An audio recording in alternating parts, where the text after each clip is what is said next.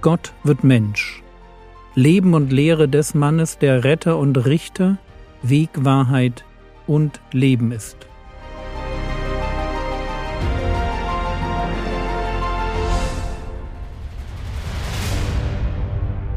Episode 112 Die Ankunft in Galiläa Gestern habe ich euch gezeigt, dass die Synoptiker den Dienst Jesu in Judäa in ihrer Berichterstattung auslassen. Sie fokussieren auf die Gefangennahme von Johannes dem Täufer durch Herodes Antipas. Der hatte seinem Bruder Herodes Poetos oder Herodes Philippos, man ist sich bei seinem Namen nicht ganz sicher, also Herodes Antipas hatte seinem Bruder die Frau ausgespannt, sich dann von seiner Frau scheiden lassen und war eine Ehe mit Herodias eingegangen. Johannes der Täufer hatte das und andere böse Taten des Königs kritisiert und war dafür dann inhaftiert worden. Matthäus 14, die Verse 3 bis 5 Denn Herodes hatte Johannes gegriffen, ihn gebunden und ins Gefängnis gesetzt um der Herodias willen der Frau seines Bruders Philippus. Denn Johannes hatte ihm gesagt, es ist dir nicht erlaubt, sie zu haben. Und als er ihn töten wollte, fürchtete er die Volksmenge, weil sie ihn für einen Propheten hielten. Halten wir fest. Herodes Antipas steckt Johannes den Täufer ins Gefängnis. Aber mehr traut er sich im Moment nicht zu. Wenn man sich die Berichte über Herodes und Johannes durchliest, dann wird deutlich, dass Herodes zwiegespalten ist. Einerseits ist dieser Johannes ihm ein Dorn im Auge. Und da ist ja auch noch Herodias, die Druck macht, den lästigen Propheten endlich loszuwerden. Aber Herodes ist natürlich auch Kind seiner Zeit. Man tötet nicht einfach einen Propheten. Markus Kapitel 6, Vers 20 Denn Herodes fürchtete den Johannes, da er wusste, dass er ein gerechter und heiliger Mann war, und er beschützte ihn. Und wenn er ihn gehört hatte, war er in großer Verlegenheit, und er hörte ihn gern. Merkt ihr? Auf der einen Seite will er Johannes töten und auf der anderen Seite weiß er um die politischen Folgen einer solchen Tat. Und schlimmer noch, er spürt etwas davon, dass hier ein gerechter und heiliger Mann vor ihm steht, der ihn zwar mit seinen Worten in Verlegenheit bringt, der aber trotzdem auch Dinge anspricht, von denen Herodes weiß, dass sie wichtig sind. Und deshalb heißt es eben auch, er hörte ihn gern. Herodes Antipas ist ein super Beispiel für jemanden, der das Wort Gottes hört, aber den Zeitpunkt verpasst, auf das Wort Gottes angemessen zu reagieren. Er will allen gefallen und verliert am Ende alles. Aber kommen wir zurück zum Herrn Jesus. Der hört von der Gefangennahme des Johannes und verlässt den Süden, um nach Galiläa zu gehen.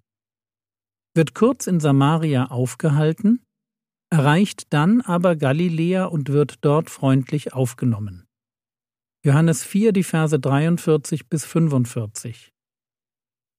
Nach den zwei Tagen aber zog er von dort weg nach Galiläa.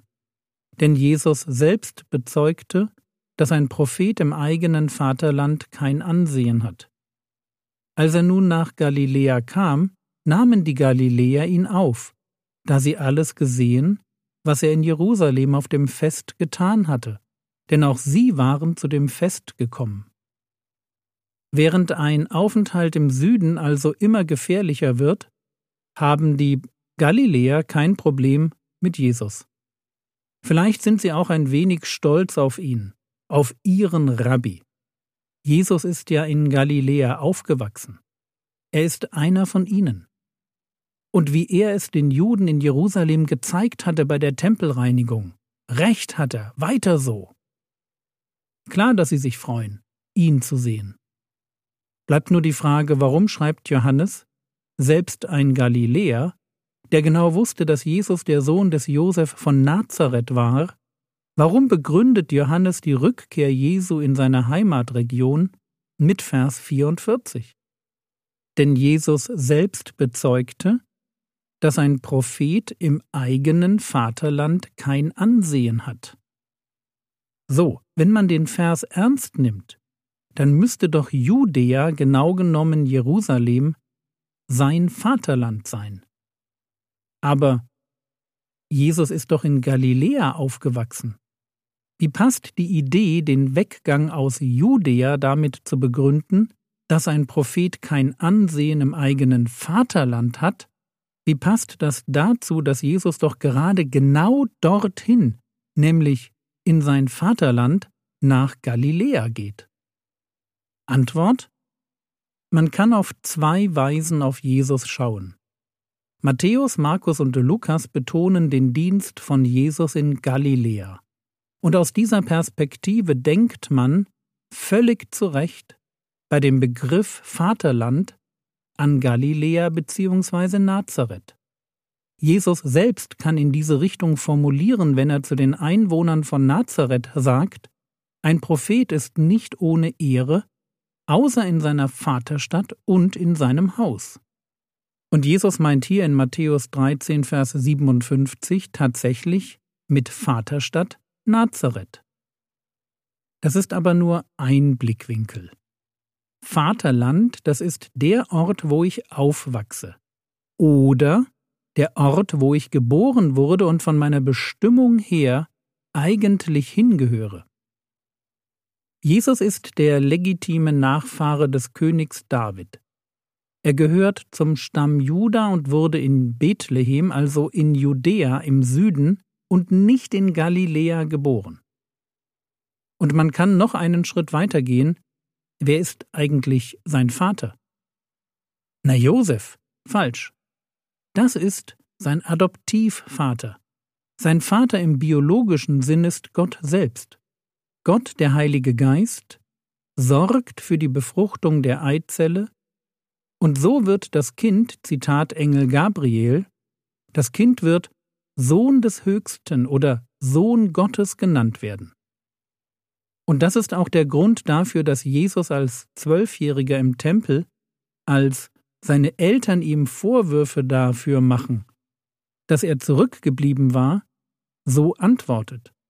Lukas 2, Vers 49 Und er sprach zu ihnen, Was ist der Grund dafür, dass ihr mich gesucht habt? Wusstet ihr nicht, dass ich in dem sein muss, was meines Vaters ist? Der Tempel gehört seinem Vater. Und wenn man ihn vermisst, dann muss man nur im Tempel nachschauen. Das Haus in Nazareth, wo er aufgewachsen ist, ist das Haus seines Adoptivvaters. Der Tempel, das ist das Haus seines leiblichen Vaters. Und jetzt verstehen wir vielleicht, warum man bei dem Begriff Vaterland zwei Perspektiven einnehmen kann. Man kann an Galiläa bzw. an Nazareth denken, dann würde man die irdische Seite betonen. Maria, Josef, die Halbgeschwister. Oder man denkt an Judäa, Bethlehem und Jerusalem. Dann würde man die himmlische Seite Jesu betonen, seine eigentliche Herkunft. Und genau diese Seite arbeitet Johannes immer wieder im Johannesevangelium heraus. Jesus ist der, der vom Himmel gekommen ist. Und das ist dann eben auch der Grund dafür, warum die Spruchweisheit von dem Propheten, der im eigenen Vaterland kein Ansehen hat, dass diese Spruchweisheit, wenn man sie auf Jesus anwendet, sowohl auf Jerusalem passt, wie auch auf Nazareth. Und es gehört zur Tragik des Evangeliums, dass genau die Menschen, die Jesus am besten kannten und ihn leicht als Messias hätten identifizieren können, sich genau damit super schwer tun. Und wenn du dasselbe erfährst, also Ablehnung von denen, die dir eigentlich am nähesten sein sollten, dann denke immer daran, dass Jesus genau das vor dir durchgemacht hat.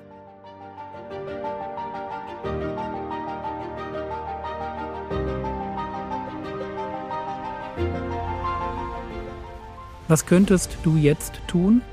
Du könntest dir den Wikipedia-Artikel zu Herodes Boethos durchlesen, um dich noch ein wenig mehr mit der Geschichte vertraut zu machen.